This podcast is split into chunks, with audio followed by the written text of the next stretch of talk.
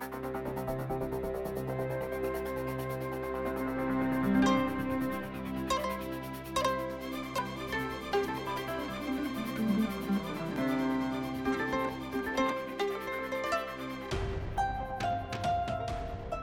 င်္ဂလာပါရှင်ဒို့အတန်ပတ်စဉ် podcast အစီအစဉ်ကနေကြိုဆိုလိုက်ပါတယ်ကျမကတော့ဇာနီပါ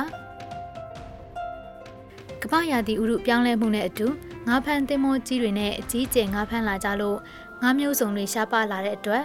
တနင်္လာရီတိုင်းဒေသကြီးအတွင်းကငါးဖမ်းသမားတွေဟာကမ်းဝေးရင်တဲ့ဘက်မှာဖမ်းနိုင်တဲ့ဆက်လက်ကြီးစားတွေကိုဝယ်ယူပြီးငါးဖမ်းထွက်ကြရပါတယ်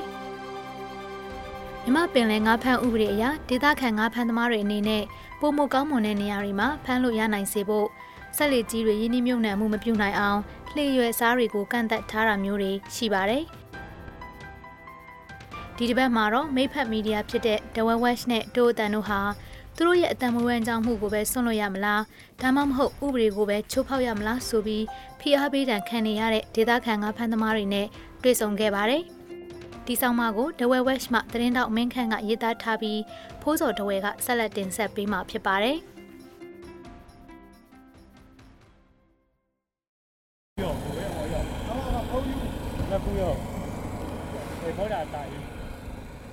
စက်တင်ဘာလ၁ရက်နေ့ကစ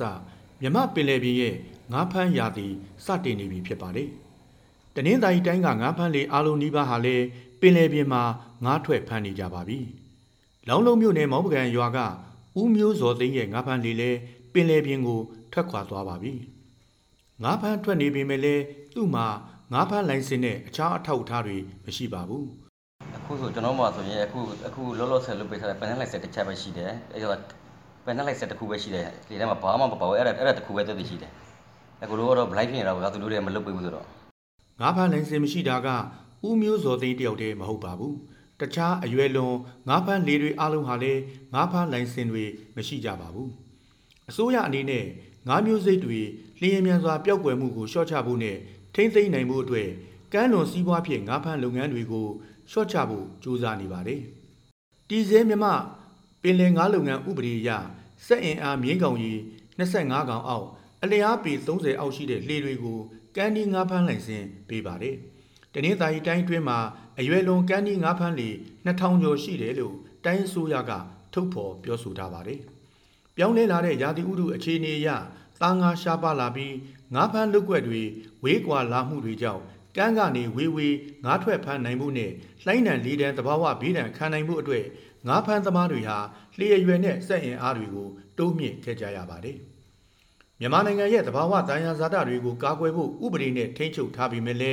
ထောင်ပေါင်းများစွာသောရေလုတ်သားတွေအတွက်ကတော့သူတို့ရဲ့အသက်မေးဝမ်းကြောင်းအတွက်လိုင်စင်မရှိတဲ့လှေတွေကိုအသုံးပြုကြရပါတယ်။ဒီလိုအသုံးပြုတဲ့အတွက်ဒဏ်ကြီးအတက်ခံရတာတွေထောင်ဒဏ်ချမှတ်ခံရတာတွေရှိနေပါတယ်။ဦးမျိုးဇော်သိန်းကလည်းအဲ့ဒီလိုတရားမဝင်ငါးဖမ်းမှုအတွက် အကျိုးဆက်တွေကိုကြုံတွေ့ခဲ့ပြီးပါပြီ။ပြီးခဲ့တဲ့2018ခုနှစ်နှောင်းပိုင်းကာလတုန်းက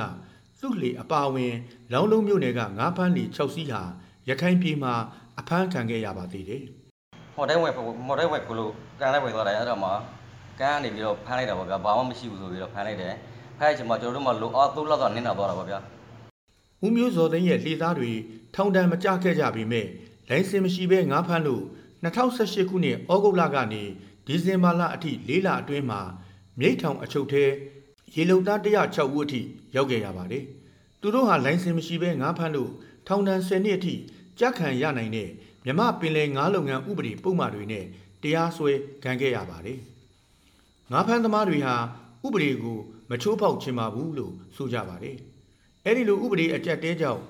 ရေလုံသားတွေထောင်ကြကြဒုက္ခရောက်နေကြတဲ့အတွက်နိုင်ငံတော်အခွန်ထမ်းပြီးတော့ ဥပဒေဘောင်အတွင်းကနေလွတ်လပ်လုံခြုံစွာငါးဖမ်းလိုတယ်လို့ရေလုံသားတွေကအစိုးရတာဝန်ရှိသူတွေကိုအစဉ်တစိုက်တောင်းဆိုနေကြကြပါတယ်ဒီလိုမျိုးတောင်းဆိုမှုတွေလှုပ်ဆောင်နေပေမဲ့အစိုးရဘက်ကတစုံတရာလှုပ်ဆောင်ပေးတာမရှိဘူးလို့ဦးမျိုးစောသိန်းကဆိုပါတယ်ကျွန်တော်တို့တောက်ဆူပါတယ်ကျွန်တော်တို့လည်းသူတို့ sorry ပါလည်းတင်ပါတယ်တောင်းလည်းတောင်းဆူတယ်သူတို့တွေကဘာမှမကြောက်ဘာမှမလာသေးဘူးနေတာပေါ့သူတို့တွေကကျွန်တော်မင်းများလို့လည်းဆက်ဆက်မကောင်းတာတော့အကျွဲတော်မီရိုးကလာ ကန်ငါမလို့ငန်းညာတိုင်းစီရရှိရေးရှိတော့နေတဲ့အများဆုံးစီမံဆောင်ရွက်ပေးရစီစဉ်ရှိရှိသိရှိလို့တော့ဆက်ဆက်မင်းများဖြစ်ပါတယ်တနင်္သာရီတိုင်းအတွင်းကလွှတ်တော်ကိုယ်စားလှယ်အချို့ကလည်းကမ်းနီးလေတွေလိုင်စင်ရရှိရေးကိစ္စကိုပြည်ထောင်စုအဆင့်လွှတ်တော်တွေနဲ့တိုင်းဒေသကြီးလွှတ်တော်တွေမှာအစဉ်တစိုက်ဆွေးနွေးနေကြပါတယ်။ပြီးခဲ့တဲ့ဩဂုတ်လ29ရက်နေ့ကကျင်းပတဲ့အမျိုးသားလွှတ်တော်မှာကျွန်းစုမြို့နယ်အမျိုးသားလွှတ်တော်ကိုယ်စားလှယ်ဦးအုပ်ကာမင်းက မြမပင်လယ်ငါးလုပ်ငန်းဥပဒေအသစ်ပြင်ဆင်ရေးဆွဲနေမှုကိစ္စဘယ်လိုအခြေအနေရှိနေတယ်ဆိုတာမေးခွန်းထုတ်ခဲ့ပါတယ်။အဲ့ဒီမေးခွန်းကိုစိုက်ပျိုးရေးမွေးမြူရေးနဲ့ဆယ်မြောင်းဝန်ကြီးဌာနဒုတိယဝန်ကြီးဦးလှကျော်ကဖြေဆိုရမှာပင်လယ်ငါးလုပ်ငန်းဥပဒေသစ်မူကြမ်းရေးဆွဲနေပြီးနိုင်ငံတော်ဗဟိုဘဏ်ကိုဆက်လက်သဘောထားတောင်းခံထားကြောင်းဝန်ကြီးကဖြေဆိုခဲ့ပါတယ်။ဦးအုပ်ကမင်းရဲ့မေးမြန်းချက်ကိုဒုဝန်ကြီးကဖြေဆိုရမှာ နောက်ကျင်းပမဲ့14ကြိမ်မြောက်အမျိုးသားလွှတ်တော်အစည်းအဝေးမှာဥပဒေမူကြမ်းကိုတင်သွင်းမယ်လို့ဖြေဆိုထားပါတယ်။အဲဒီဥပဒေအသစ်ကို2020ခုနှစ်ထဲမှာအတည်ပြုနိုင်မယ်လို့ဦးအုပ်ကမင်းကခန့်မှန်းပြောဆိုပါတယ်။ရေးနေစဉ်ဥပဒေအတည်မပြုနိုင်မီမှာအရွယ်လွန်ကန်းဒီလေတွေလုံလုံချုံချုံငါးဖမ်းခွင့်ရဖို့တိုင်းဒေသကြီးအစိုးရအနေနဲ့တစုံတရာစီစဉ်ပေးစီလိုတယ်လို့ဦးမျိုးစောသိန်းကပြောပါတယ်။သူတို့တိုင်းဆွေးရနေတယ်တော့သူတို့တွေကတော့ သူတို့တဲ့ဒေတာတွေကမိတ်တစ်ခုတော့လုပ်ပြရင်တော့ပိုကောင်းတာပါဗျာဒါပေမဲ့သူတို့လုတ်ပတ်ခွင့်မရှိဘူးလေသူတို့တွေကပြောတယ်လေအဲ့လိုပဲပြောတယ်လို့တည်ကြပါတယ်ဇွန်လ24ရက်မှာကျင်းပခဲ့တဲ့တိုင်းလွှတ်တော်အစည်းအဝေးမှာလည်းလွှတ်တော်ကိုယ်စားလှယ်ဥပိုလ်ထွေးကကန်းဒီငါးပန်းလေးတွေလိုင်စင်ရရှိရေးတိုင်းအစိုးရကဆောင်ရွက်ပေးဖို့အစီအစဉ်ရှိမရှိမေးမြန်းခဲ့ပါသေးတယ်တက်တော်တဲ့ license ပေါ့နော်တက်တော်တဲ့ license တစ်ခုခုရချင်တယ်နော်ဆိုလိုတာကကန်းနေမရဘူးကွာမင်းတို့ကန်းဝေးလောက်ကြဆိုတော့သူတို့ကလောက်ကြမဲ့သဘောရှိတယ် အခုကကန်းနေလည်းမဟုတ်ကန်းဝေးလည်းမဟုတ်ဖြစ်နေတော့အဲ့ဒါသူတို့တော့ခက်ခဲအများကြီးဖြစ်နေတာပေါ့တစ်ခုခုကိုကျွန်တော်တို့ license ချပေးဖို့ license ချပေးနိုင်တဲ့အတိုင်းတာမြင့်ကောင်းရည်တွေသတ်မှတ်ပေးဖို့ဒါအဓိကပါကျွန်တော်ကျွန်တော်တိုင်းဒေသကြီးကြတော့အရာကြီးကြီးတဲ့ issue ဖြစ်တဲ့အတွက်ဂျားကာလာလေးတစ်ခုမှထိပေးနိုင်ဖို့အမိတ်သမုဒ္ဒါမှကြီးညာချက်တစ်ခုခုထွက်ပေးနိုင်ရင်ဒီပြဿနာပြည်လည်သွားမယ်လို့ယူဆပါတယ်တိုင်းအစိုးရဘက်ကတော့ပင်လယ်ပြင်ငါးလုပ်ငန်းကသူတို့လုတ်ပိုင်ခွင့်ထဲမှာမရှိဘူးလို့ပဲပြန်လည်ဖြစ်ဆိုခဲ့ပါတယ်။တိုင်းအစိုးရအနေနဲ့ ခေတ်နဲ့လျော်ညီတဲ့ဥပဒေအသစ်ရေးဆွဲနိုင်ရေးအတွက်ဒေတာတွင်ခရိုင်လိုက်အလုံယုံဆွေးနွေးပွဲတွေကျင်းပပြီးရေလုံသားတို့ရဲ့အတန်ကိုရယူစုဆောင်းတာတို့ပြုလုပ်ခဲ့တာရှိပါတယ်။ဒီလိုဒေသခံတို့ရဲ့အတန်ကိုရယူပြီးရေးဆွဲထားတဲ့ဥပဒေအသစ်ကိုဒေသခံတို့ကမျှော်လင့်နေကြပြီး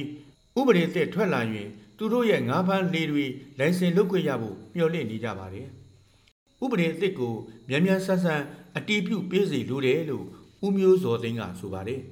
ကျွန်တော်ကတော့ဆိုရဖွဲ့ကိုကျွန်တော်ပြောချင်တာကတော့ကျွန်တော်တို့ကျွန်တော်တို့ကိုလုပ်ငန်းလိုက်စင်မြန်မလိုက်လုပ်ပေးစီချင်တယ်လူလူချူချူနဲ့ထွက်ပင်လည်းပြင်မှာငါဖတ်လို့ရအောင်ပေါ့နော်အဲ့လိုအဲ့တော့မြာဆုဖြစ်အောင်ကူညီပေးကြပါလို့ပြောချင်တယ်။ဒီဆောင်မကိုရေးသားနေတဲ့အချိန်ပြီးခဲ့တဲ့ရက်ပိုင်းထဲမှာပဲပင်လယ်ငါးလုပ်ငန်းဥပဒေအသစ်မူကြမ်းကိုအစိုးရကကြီးညာလိုက်ပါတယ်။ဒါပေမဲ့လည်းအဲ့ဒီဥပဒေမူကြမ်းထဲမှာတော့တနင်္သာရီတိုင်းကရေလုံသားတွေမျှော်လင့်နေတဲ့အချက်တွေမပါဝင်လာသေးပါဘူး။ လက်ရှိမှာတော့ဦးမျိုးစောသိန်းရဲ့လှေအပါဝင်တနင်္သာရီတိုင်းကကန်းဒီလေတွေကဖမ်းမိရင်ထောင်ကျနိုင်ပစ္စည်းအသိမ်းခံရနိုင်တာတွေကိုသိရတဲ့အရဲစော်ပြီးပင်လယ်မှာငားထွက်ဖမ်းနေကြပါပြီ။ကြောက်တော့ဗောဗျာကြောက်ကြောက်ရင်လည်းထွက်နေရတာဗောကိုမဒီလိုပဲရှိတယ်လေဒီလုံးမမလို့ရင်လည်းလှေသွားရင်လည်းစမပြေဘူးလှေရှင်လည်းစမပြေဘူးဖားချဖားပါစေဆိုပြီးထွက်နေရလို့ဖြစ်နေတာဗော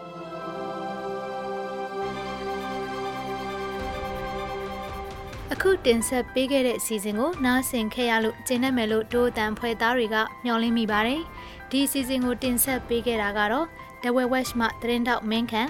ဖိုးစော်တဝဲဇာနီနဲ့ Jared Downing တို့ဖြစ်ပါတယ်။ ပတ်စင်ကြာတာပရင်းနေတိုင်းတင်ဆက်ပေးနေတဲ့ဒိုးအတန်တန်လွှဲ့အစီအစဉ်ကို Frontier မြန်မာရဲ့ website နဲ့ Facebook စာမျက်နှာတွေအပြင်ဒိုးအတန်ရဲ့ Facebook စာမျက်နှာ SoundCloud YouTube အိုင်ကျွန်းတို့ကနေလည်းဝင်ရောက်နားဆင်နိုင်မှာဖြစ်ပြီးသောတာရှင်တွေရဲ့အမြင်တွေကိုလည်းပါဝင်ရေးသားနိုင်ပါတယ်။ဒီစီစဉ်ကိုမြန်မာနိုင်ငံဆိုင်ရာနယ်သာလန်တန်ယုံနဲ့ American တန်ယုံတို့ကပံ့ပိုးကူညီထားပြီး Frontier မြန်မာနဲ့ Foundation Humanitarian တို့ကပူးပေါင်းတင်ဆက်တာဖြစ်ပါတယ်။ နောက်တစ်ပတ်တွေမှာလည်းစောင့်မျှော်နားဆင်ကြဖို့ဖိတ်ခေါ်ချင်ပါတယ်။တို့အတန်စီစဉ်ကိုနားဆင်ပေးတဲ့အတွက်ကျေးဇူးထူးတင်ရှိပါတယ်။မင်္ဂလာရှိသောနေ့လေးဖြစ်ပါစေရှင်။